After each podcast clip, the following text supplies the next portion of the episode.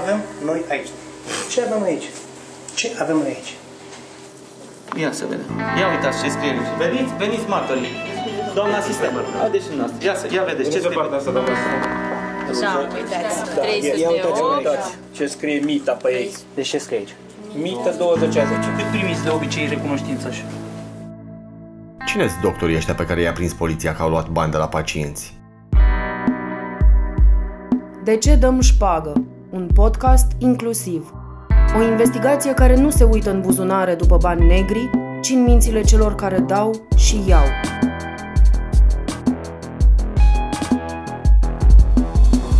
Deci, care-i treaba cu doctorii ăștia pe care i-a prins poliția că au luat bani de la pacienți? Nici nu contează cine sunt ei. Contează cum am ajuns să intrăm într-un spital știind că va trebui să avem bani la noi ca să ne facem bine. Sunt Luiza Vasiliu, sunt jurnalist de 10 ani și jumătate dintre ei am petrecut și cu nasul în sistemul medical din România, pentru că în 2016 am publicat investigația despre Dumnezeul copiilor, chirurgul Gheorghe Burnei. Atunci am numărat și șpăgile. Eu sunt Victor Ilie, în general fac investigații. În ultimii ani am scris despre tot felul de infractori, cu gulere albe sau glugă. O parte dintre povești s-au concentrat pe sănătate, boli inventate, traficanți de medicamente sau combinațiile industriei farma, toate despre bani. Ăsta e primul material pe care îl facem împreună. După ani în care am scris despre grozăviile sistemului medical, ne-am gândit să tragem aer în piept și să ne uităm altfel la șpagă. De ce intrăm cu plicul în cabinetul doctorului? De ce îl ia doctorul? E un obicei românesc? E corupție? E recunoștință? E groază? După ce le-am numărat banii, am făcut un pas în spate să putem vedea dincolo de tranzacții. De cine e ăla care a primit sau celălalt care a dat. Trebuie să vorbim și despre ei, dar e important să ne dăm seama ce ne-a băgat în asta. Așa că am plecat pe teren fără să căutăm vinovați. Noi căutăm cauzele ca să putem găsi soluțiile. La asta însă ajungem abia în episodul 3. Începem de la firul ierbii, de la celula de bază a sistemului public de sănătate. Pacientul. Cum se plimbă banii între neputința noastră și știința medicilor?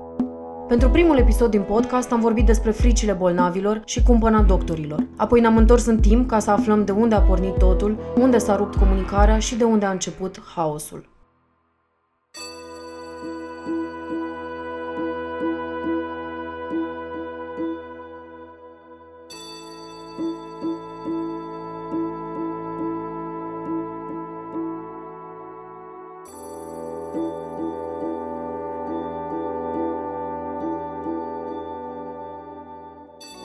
Soțul Mariei a avut cancer. A murit la începutul lui 2019 într-unul dintre cele mai mari spitale bucureștene. Cât a stat cu el să-i facă viața mai ușoară, a trebuit să le dea bani tuturor, brancardieri, asistente, doctori. Ne-a povestit la o terasă aproape de spital. Acum, în doliu, își amintește că dintre zecile de plăți, una a supărat-o peste măsură.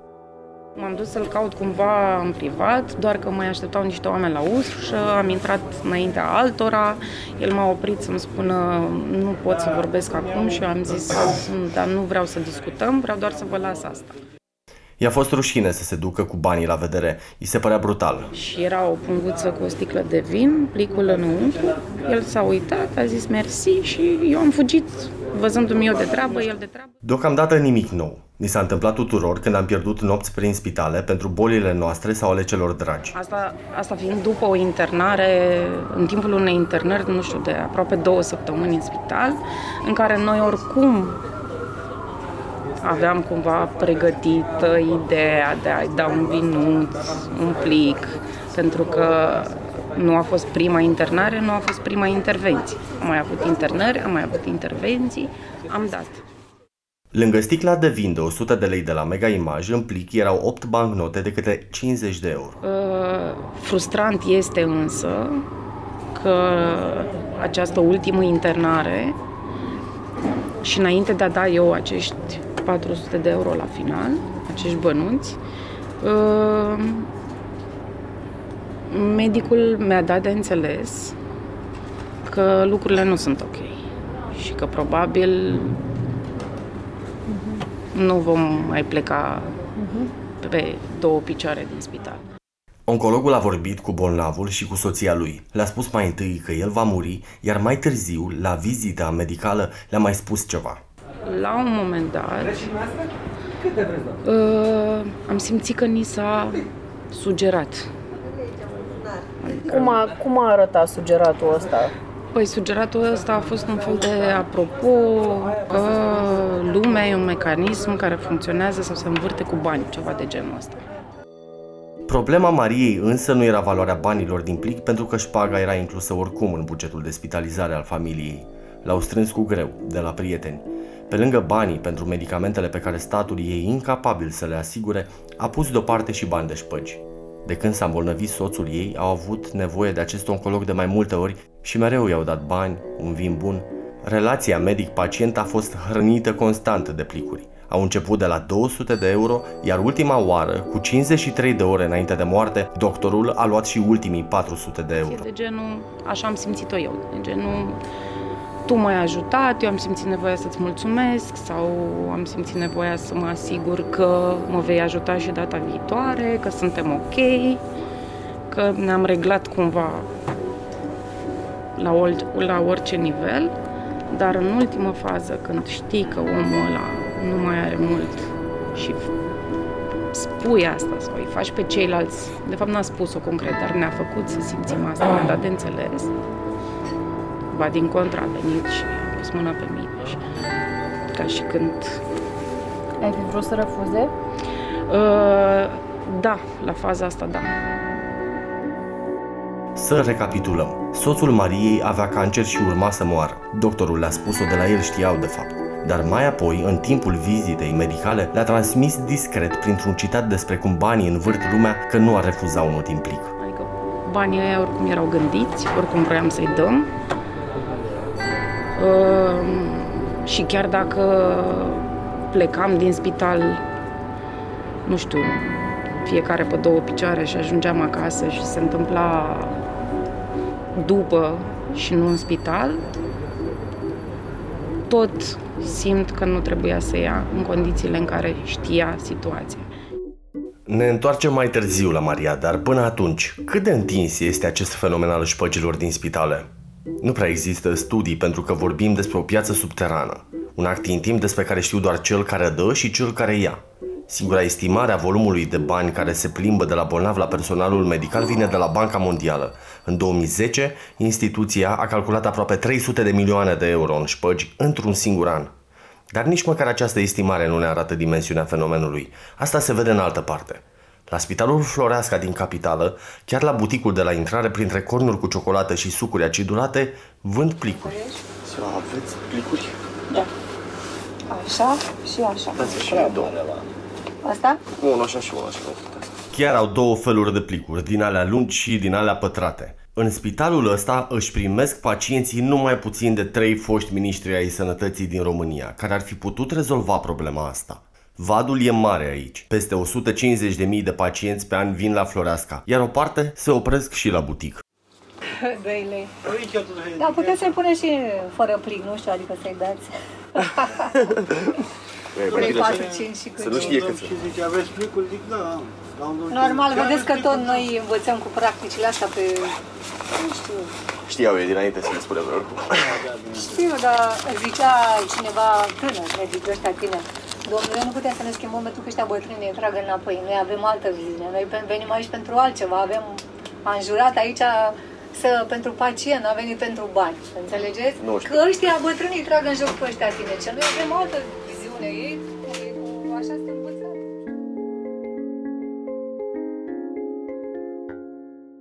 Ce încape în aceste plicuri, de fapt? Cum islandezii, lângă cercul polar, au zeci de cuvinte pentru zăpada pe care o văd zilnic, noi am găsit cel puțin 30 de cuvinte pentru șpagă. Mâzdă, rușfet, bacșiș, plocon, ciubuc, cadou, ciupeală, dijmă, peșcheș, vamă, unsoare, dar, filodormă, procent, bir, haraci, plic, atenție, blat, drept, injecție, manga, mânjeală, pincă, șperț, uium, zeciuială, partea, mită. Șpaga vine din mahalaua orașelor din vechiul regat. A intrat în vorbirea curentă în timpul primului război mondial, când s-au amestecat săracii cu bogații. Apare prima oară în literatură în 1926, în romanul Întunecare de Cezar Petrescu. Astăzi, Google ne dă aproape un milion de pagini cu acest cuvânt. Cristina îi zice omenie. Ție ți se pare la sfârșit că e chiar, chiar ca o chestie de mulțumire, de fapt, și ție ți se pare, ție pacient te dilești. Pe bune. Cristina e o tipă veselă, cu rezerve uriașe de energie. Are 50 de ani, un soț și doi copii. Anul trecut a stat prin spitale și cu tatăl și cu mama ei. Povestim despre asta la terasa restaurantului din București, pe care îl administrează. Trebuia să o pansăm pe mama. Uh, după o operație mai puțin reușită de apendicită. Nu știm din ce cauză ea, ei s-au desfăcut suturile, deci trebuia pansată în fiecare zi. S-a întâmplat în 2018 la Floreasca, de unde am cumpărat noi plicurile, când Cristina a simțit că trebuie să fie recunoscătoare. Ne-a chemat la ora 7 dimineață, ne-a și luat primii, atunci eu am, erau mulți oameni la rând. Am considerat că trebuie să-l omenim pe om. După care pansamentul a continuat în fiecare zi. Și domnul doctor părea că așteaptă omeneala noastră din fiecare zi. Și a durat aproape două luni. Noroc că pe final mergeau la pansat odată la două zile și au ieșit mai ieftin. Am vorbit la un moment dat cu sora mea ce să facem să reducem omeneala, că nu era prea ieftin, dar sora mea a zis, mie mi-este frică la cum l-am văzut eu pe domnul doctor și mai ales că îi mai tăia cât o sutură din aceea, spunându-ne că în actul medical așa trebuie, noi la un moment dat nemai fiind siguri dacă așa trebuie să mai taie cât o sutură sau prelungim pentru omeneală, deci era o nebuloasă absolut. Fiecare omenie a purtat chipul lui Caragiale de pe bancnota de 100 de lei. Prima sută i-au dat o drept mulțumire că le-a chemat în cabinet înaintea pacienților care stăteau la coadă. Nu știau însă că trebuie să se întoarcă timp de două luni, zi de zi, la pansat. După aia a fost jenă, spune Cristina, să scadă valoarea omeniei, iar doctorul n-a avut nimic de obiectat. El ar fi putut din prima să spună, vă rog, nu-mi dați nimic, că e treaba mea să o pansez, că noi am ratat cumva operația, dar el n-a spus niciodată, nu mai îmi dați, doamnă, vă rog că m-ați omenit destul. Și nici nu le-a spus de ce mama trebuie pansată în fiecare zi după o operație de apendicită. Ce ar fi putut face medicul ca să nu se mai simtă obligată să dea 100 de lei pe zi? Să-mi explice mai bine actul medical în sine și de ce i s-a întâmplat mamei mele asta și cam cât durează și cam... Adică să fie mai spre noi. Astea erau niște schimburi de vorbe, hai că merge bine, nu o să mor din apendicită, o să faci AVC că ești grasă, ha, ha, ha, îi spunea lui mama. Deci sperăm să se închidă, nu știm, dacă facem un calcul, doar de pe urma mamei Cristinei, medicul a adunat o menie de peste 1000 de euro. Bine, bine o să ziceți, dar de ce i-a dat? Probabil că una dintre idei ar fi că facem asta pentru că de frică. Numai de frică. De frică, pur și simplu. Ar putea medicii să facă ceva ca frica asta să nu mai existe? Da, cred că ar putea să aibă o altă abordare a pacienților ceva mai umană și mai uh, nu ții pe toată lumea la tine. Cristina vorbește de un sentiment de frică pe care îl simțim cu toții când intrăm într-un spital din România. De aici, un lanț de reacții. Acest sentiment al șpăgii, că nu poți intra în spital, că nu-ți face nimic dacă nu ai bani, uh, îngreunează uh, accesul la servicii medicale. El este Viorel Rotilă, un sindicalist gălățean, manager al Federației Solidaritatea Sanitară. E profesor de sociologie și filozofie la Universitatea Dunărea de Jos și e preocupat între altele de conștiință și migrația medicilor. Ne-am întâlnit cu el la hotelul Meriot din capitală, unde venise la o conferință care avea pe ordinea de zi și subiecte despre corupție. În pauza de prânz am băut o cafea pe tema șpăgilor pe care are Niscaiva Meditație, ne-a spus, și observă ce efecte mai are această frică. La cel care nu are bani, la el este Eu fac exploziune socială socială, deși declar că asigur sănătate gratuită pentru toți cetățenii, la urmă fac la, la liceanu, oamenii fără dinți. Da? E, s-ar putea ca unei fără dinți să fie efectul acestui tip de sistem. Da? Noi am lăsat fără dinți prin acest mecanism. Lipsă de încredere, sentimentul care are nevoie de foarte mulți bani care, ca să treacă în sistem, că nu este friendly sistem. Nu creează senzație cu de orice nivel intelectual ai fi, te-a luat și ai acces egal și Pacienții vor simți mereu nevoia să dea bani dacă nu vor avea încredere în doctori și spitale, iar între ei pornește o cursă. Nimeni nu dorește să se întrebe de ce dau pacienții, pentru că sună de dreptul dureros. Ei imaginați o situație în care pacienții în mare măsură ajung să dea pentru a trece înaintea colegului de patru medicinal. Este vorba de o plată informală pentru acces prioritar la niște servicii comune. Chiar dacă ea este iluzorie, intenția lui asta este. Și asta întreține sistemul. Pe holurile spitalelor românești are loc în fiecare zi o întrecere pentru servicii decente. Anual, 3 milioane de pacienți se înscriu în acest maraton pe viață și pe moarte. La 16 oameni în salon în care trei sunt niște amărâți de pe stradă care n-au niciun ban, îl spală cred paltău mai des, deși nu e corect. Și, și tu știi că nu e corect să-l spele paltău și pe ălalt nu. Dar cum să faci? Că aici vorbim numai de emoțional până la urmă. Dispare rațiunea complet și zici, vă rog să-l spălați pe al meu, că uitați, a făcut caca. Și cum să stea așa? Și ea îți spune la rândul ei, păi dar noi suntem două la 16 paturi și venim după o tură de noapte. Că și tu nu judești corect. Ar trebui să spui, bine, spălați-l când îi vine rând. Dar nu poți. Adică eu n-am putut, nu știu, poate puteți voi, că sunteți mai tineri, dar nu-ți vine. Ascultați De ce dăm șpagă, un podcast inclusiv. Inclusiv e cea mai nouă inițiativă din jurnalismul independent de la noi, unde trei jurnaliști și o mână de activiști construiesc cea mai mare redacție din România. Episodul ăsta l-am făcut din banii noștri. Dacă vrei să asculți și să citești mai multe despre problemele care ne afectează pe toți, despre context și soluții, investește în munca noastră. Intră pe www.inclusiv.ro, citește mai multe despre ce vrem să facem și dă-ne bani. Fără jurnalist bine făcut, vezi și auzi prea puțin. Suntem ochii și urechile tale. Ok, ne întoarcem la cele două aparținătoare mai încolo, dar până atunci, de ce a dat Maria de fapt acea ultimă șpagă? Doctorul de ce i-a mai sugerat că vrea bani cu 53 de ore înainte ca pacientul lui să moară? Tânărul medic care a schimbat vreme de două luni pansamentul după apendicită, de ce nu a refuzat nici măcar o dată omenia Cristinei? Vrem să înțelegem mai bine asta. De fapt, nici nu ne interesează de ce a luat acei 400 de euro oncologul nostru sau celălalt medic sutele de lei de la Cristina. Vrem să aflăm cum ajunge un alt doctor, orice doctor, în situația de a accepta bani. Când nu era nici privat, când erau salariile mici, bun, nu era ceva cu care să fii foarte împăcat, dar o făceai bă, și asta nu, să nu începem acum cu ipocrizii, pentru că nu, nu făceai că mureai de foame, vrei să totuși să fii la standardul pe care tu știi că trebuie să-l aibă un medic, da?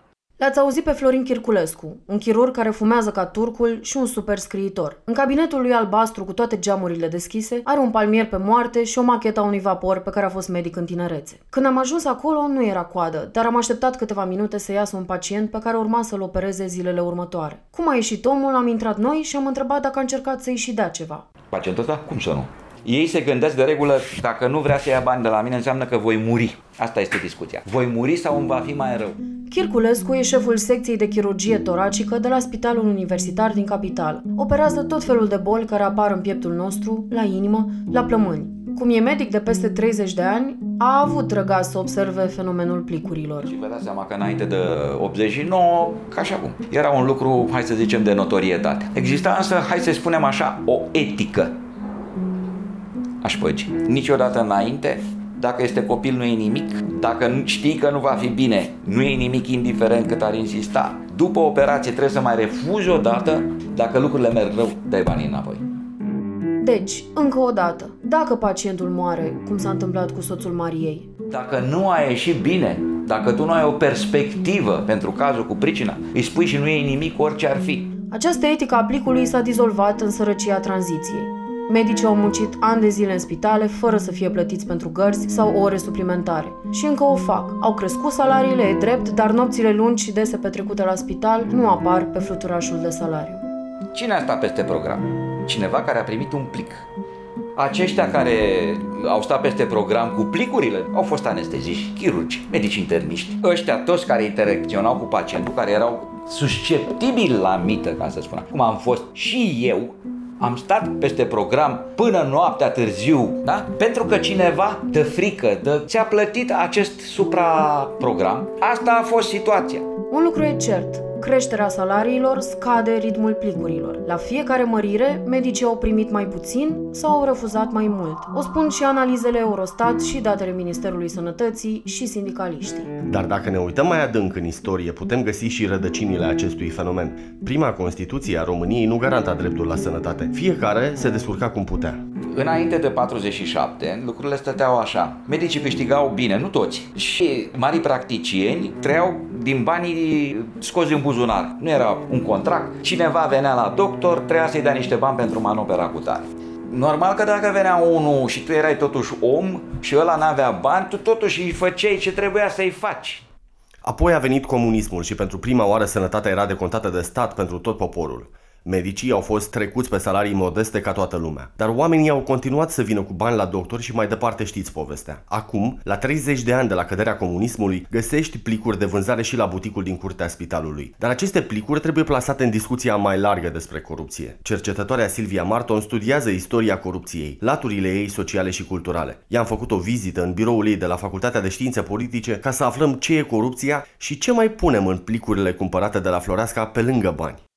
Felul în care înțelegem noi astăzi corupția în 2018 cu totul altul față de felul în care era înțeleasă corupția acum 100 de ani. Faceți un exercițiu. Întrebați-vă prietenii care e diferența dintre mită și atenție și o să vedeți că nici astăzi nu suntem siguri ce e corupție și ce nu. Pentru asta avem legile, ca să fie clar. Dar această tendință din ultimii deci 20-30 de ani de a juridiza corupția este utilă, este din punct de vedere pragmatic, da, dar nu epuizează fenomenul. Asta vreau să spun. La noi, șpaga e juridizată. Avem o lege care spune că pacientul îi poate oferi doctorului bani. Aceeași lege spune că doctorul nu are voie să ia de la pacient nimic altceva pe lângă salariul deja plătit de același pacient. De cealaltă parte, codul penal spune că funcționarii publici, adică cei plătiți de contribuabil, pot face închisoare dacă primesc bani. O cu tot o altă lege spune că doar medicul șef de secție e funcționar public în serviciul oamenilor. Ați înțeles ceva? Stați liniștiți nici ei. An de zile s-au încurcat în legile astea judecătorii și procurorii noștri. Abia în 2015, în alta curte de casație și justiție a tranșat problema.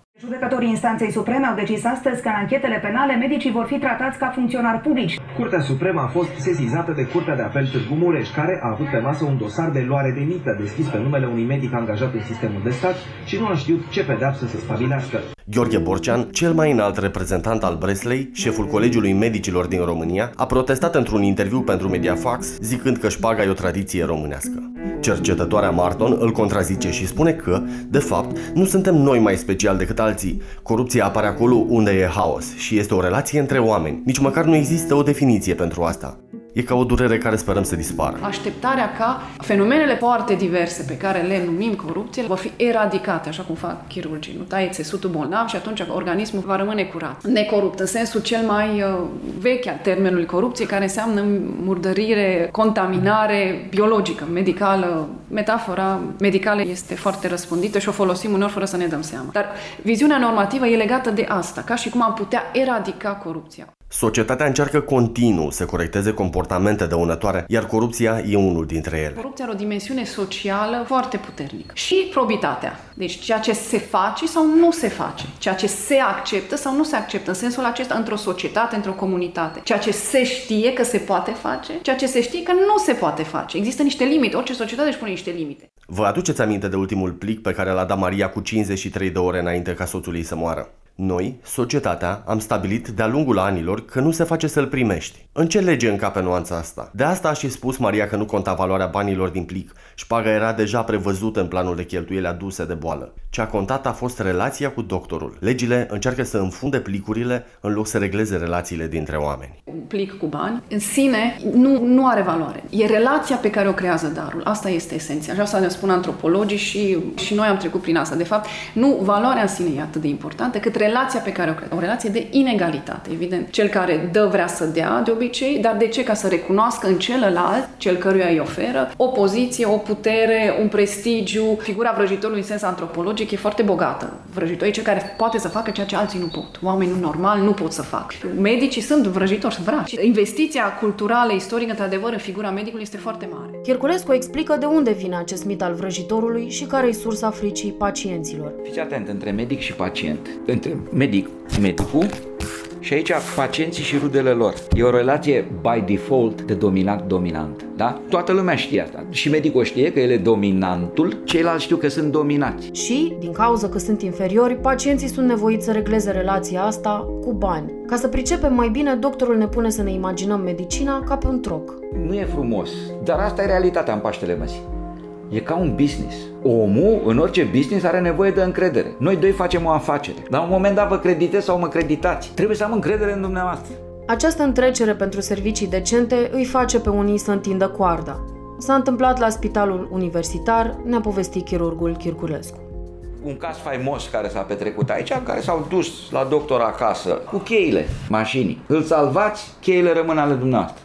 A fost salvat. Vreau să spun că e o relație biunivocă. Și atunci, dacă cutare a primit niște chei și o mașină, e normal că a crescut uh, standardul și ofertele au fost așadar pe măsură. De cealaltă parte e doctorul Gheorghe Burnei, un ortoped judecat pentru 21 de fapte de corupție, cercetat pentru omor și vătămare corporală după ce a făcut experimente neautorizate pe copii. Aici vorbește despre o mamă care aștepta la ușa cabinetului cu trei luni înainte să fie arestat. Băi, e o țigancă care vine aici și crede că dacă îmi dă 100 de lei, cine știe ce face. Da. Procurorii nici nu l-ar fi lăsat liber, pentru că, cităm, a profitat de starea de nevoie în care se aflau pacienții săi, iar șpăgile lui creau, iarăși citat, o stare de pericol pentru ordinea publică.